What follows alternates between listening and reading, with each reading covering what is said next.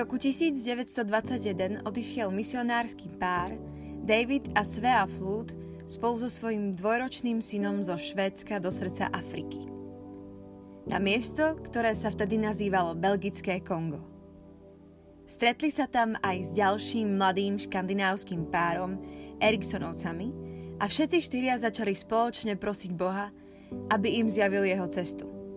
V týchto začiatočných dňoch, plných citlivosti, oddanosti a obety pocítili, že ich pán povoláva odísť z hlavnej misijnej stanice, aby priniesli evanelium do inej odľahlej oblasti. Bol to obrovský krok viery. V dedine Nidolera ich náčelník odmietol. Nedovolil im vstúpiť do svojho mesta zo strachu, že si odcudzia miestných bohov. Tak sa tieto dva páry rozhodli pokračovať hore svahom a postaviť si vlastné hlinené chatrče, vzdialené od dediny necelý kilometr. Mladé páry sa modlili za duchovný prielom, ale žiaden neprichádzal. Ich jediným kontaktom s dedinčanmi bol mladý chlapec, ktorému dovolili predávať misionárom dvakrát do týždňa sliepky a vajcia. Svea Flút, drobná žena, ktorá bola vysoká iba 145 cm, sa rozhodla, že ak toto má byť jediný Afričan, s ktorým sa bude môcť rozprávať, Pokúsi sa ho priviesť k Ježišovi. A nakoniec sa jej to aj podarilo. Okrem toho sa však nič pozbudzujúce neudialo. Malária medzi tým postihovala jedného člena malej skupinky za druhým. Počase sa Eriksonovci rozhodli vrátiť na centrálnu misijnú sieť. David a Svea Flood ostali v blízkosti Ndolery, aby pokračovali sami. Potom uprostred nehostinnej divočiny Svea otehotnela. Keď prišiel čas pôrodu, náčelník dediny zmekol natoľko, že dovolil, aby Svej pomohla pôrodná asistentka. Narodilo sa tak dievčatko, ktorému dali meno Aina. Pôrod bol však vyčerpávajúci a Svea Flút bola slabá zo záchvatov malárie. Vydržala len ďalších 17 dní. Vtedy sa vo vnútri Davida Flúda niečo zlomilo. Vykopal primitívny hrob pochoval svoju 27-ročnú manželku a vzal svoje deti späť na misijnú stanicu. Odovzdávajúc svoju novonarodenú dceru Eriksonovcom, zavrčal. Vraciam sa do Švedska. Stratil som manželku a nemôžem sa o toto dieťa postarať. Boh mi zničil život. S tým zamieril do prístavu, pričom odmietol nielen svoje povolanie, ale aj samotného Boha. Do 8 mesiacov oboch Eriksonovcov postihla záhadná choroba a zomreli v priebehu niekoľkých dní. Dieťa bolo potom odovzdané americkým misionárom, ktorí zmenili jej švédske meno na Agnes alebo skrátene Egi a nakoniec ju vo veku troch rokov priviezli do Spojených štátov. Táto rodina dievčatko milovala a báli sa, že ak by sa pokúsili vrátiť do Afriky, Mohli by im ju zobrať na základe nejakej právnej zámienky. Preto sa rozhodli zostať vo svojej rodnej krajine a prejsť z misionárskej práce na pastoračnú službu. A tak Egi vyrastala v Južnej Dakote. Ako mladá žena navštevovala North Central Bible College v Minneapolise. Tam stretla mladého muža menom Dewey Harst, za ktorého sa aj vydala. Roky plynuli ďalej. Harstovci sa tešili z plodnej služby. Egi porodila najprv dceru, potom syna. Časom sa jej manžel stal prezidentom kresťanskej vysokej školy v oblasti Sietlu. Jedného dňa sa v jej poštovej schránke objavil švédsky náboženský časopis. Netušila, kto ho poslal a nerozumela švédskému textu. Ako však listovala, zastavili ju pohľad na istú fotografiu. Tam, v divokom prostredí, bol hrob s bielým krížom a na kríži bolo meno Svea Flut. Eggy skočila do auta a zamierila k jednému členovi fakulty, ktorý dokázal článok preložiť. Učiteľ jej zhrnul príbeh. Išlo o misionárov, ktorí prišli do Nidolery už dávno. Narodenie dieťaťa, smrť mladej matky, jeden malý africký chlapec, ktorý bol privedený ku Kristovi. A ako potom, čo všetci misionári odišli, chlapec dospel a presvedčil náčelníka, aby mu v dedine dovolil postaviť školu. Postupne pre Krista získal všetkých svojich žiakov. Deti viedli ku Kristovi zase svojich rodičov. Dokonca aj náčelník sa stal kresťanom. Teraz bolo v tejto jednej dedine 600 kresťanských veriacich. A to všetko kvôli obeti Davida a svojej flút. Vysoká škola v Sietli darovala Harstovcom na ich 25. výročie svadby dovolenku do Švédska, kde sa Eggy pokúšala nájsť svojho biologického otca.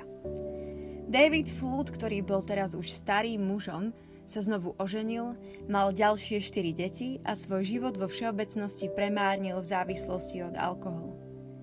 Nedávno dokonca utrpel mozgovú príhodu. Stále zatrpknutý mal vo svojej rodine jedno pravidlo. Nikdy nespomínaj Božie meno, pretože Boh odo mňa všetko vzal – po dojímavom stretnutí so svojimi nevlastnými bratmi a nevlastnou sestrou Eggy spomenula, že by sa so svojím otcom chcela stretnúť. Ostatní váhali. Môže sa s ním porozprávať, odpovedali. Hoci je teraz veľmi chorý, ale musíš vedieť, že kedykoľvek počuje meno Bože, ovládne ho zúrivosť. Eggy sa nedala odradiť Vošla do špinavého bytu, v ktorom sa všade váľali fľaše s alkoholom a pristúpila k 73-ročnému mužovi ležiacemu v neupravenej posteli. Ocko, povedala váhavo. Otočil sa a začal plakať. Ajna, povedal. Nikdy som ťa nechcel opustiť.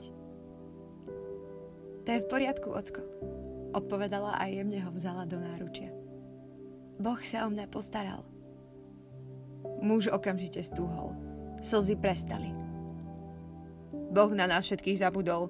Kvôli nemu sú naše životy takéto. Otočil sa tvárou späť k stene. Egi ho pohľadila po tvári a potom nebojacne pokračovala. Ocko, musím ti povedať jeden krátky, ale skutočný príbeh. Do Afriky si nešiel nadarmo. Mama nezomrela nadarmo. Ten malý chlapec, ktorého ste získali pre pána, vyrástol, aby pre Ježiša Krista získal celú dedinu. To jedno semienko, ktoré ste zasiali, stále rástlo a rástlo. Dnes pánovi slúži 600 Afričanov práve preto, že ste boli vo svojom živote verní Božiemu volaniu. Ocko, Ježiš ťa miluje, on ťa nikdy nezavrhol. Starý muž sa otočil a pozrel sa do očí svojej céry. Uvoľnil sa. Začal rozprávať. A koncom popoludnia sa opäť vrátil k Bohu, ktorého toľko desať ročí nenávidel. Počas nasledujúcich dní si otec s dcerou užili spoločné srdečné chvíle. Eggy a jej manžel sa zakrátko museli vrátiť do Ameriky a v priebehu niekoľkých týždňov potom David Flood odišiel do väčšnosti. O niekoľko rokov neskôr sa Harstovci zúčastnili na prominentnej evangelizačnej konferencii v Londýne, kde bola podaná správa z národa Zaire, bývalé belgické Kongo. Predstaviteľ Národnej cirkvy, ktorá zastupovala asi 110 tisíc pokrstených veriacich, výrečne hovoril o šírení evanielia v jeho národe. Eggy si nevedela pomôcť a išla sa ho po skončení opýtať, či niekedy nepočul o Davidovi a Sveji Flúdových. Áno, madam, odpovedal muž vo francúzštine, ktorého slová boli prekladané do angličtiny. Bola to práve Svea Flút, ktorá ma priviedla k Ježišovi Kristovi. Ja som bol tým chlapcom, ktorý priniesol vašim rodičom jedlo predtým, ako ste sa narodili. Hrob vašej matky a jej pamiatku si dodnes ctíme všetci. Zlikajúc ju objal. Potom pokračoval.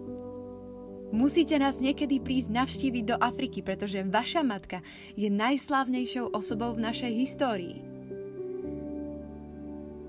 Časom sa to Eggy Hurst a jej manželovi podarilo. Privítali ich jasajúce davy dedinčanov. Eggy sa dokonca stretla s mužom, ktorého si jej otec pred mnohými rokmi najal, aby ju v kolíske zniesol z hory. Najdramatickejším momentom bolo, keď pastor odprevadil Egý, aby na vlastné oči videla matkin biely kríž. Pokľakla, pomodlila sa a ďakovala. Neskôr v ten deň čítal v kostole pastor pasáž z Jána 12.24. Amen, amen, hovorím vám. Ak pšeničné zrno, ktoré padne do zeme, neodumrie, zostane samo. Ale ak odumrie, prinesie veľkú úrodu. Potom nasledoval žalm 126.5. Tí, čo rozsievajú so slzami, budú žať s plesaním.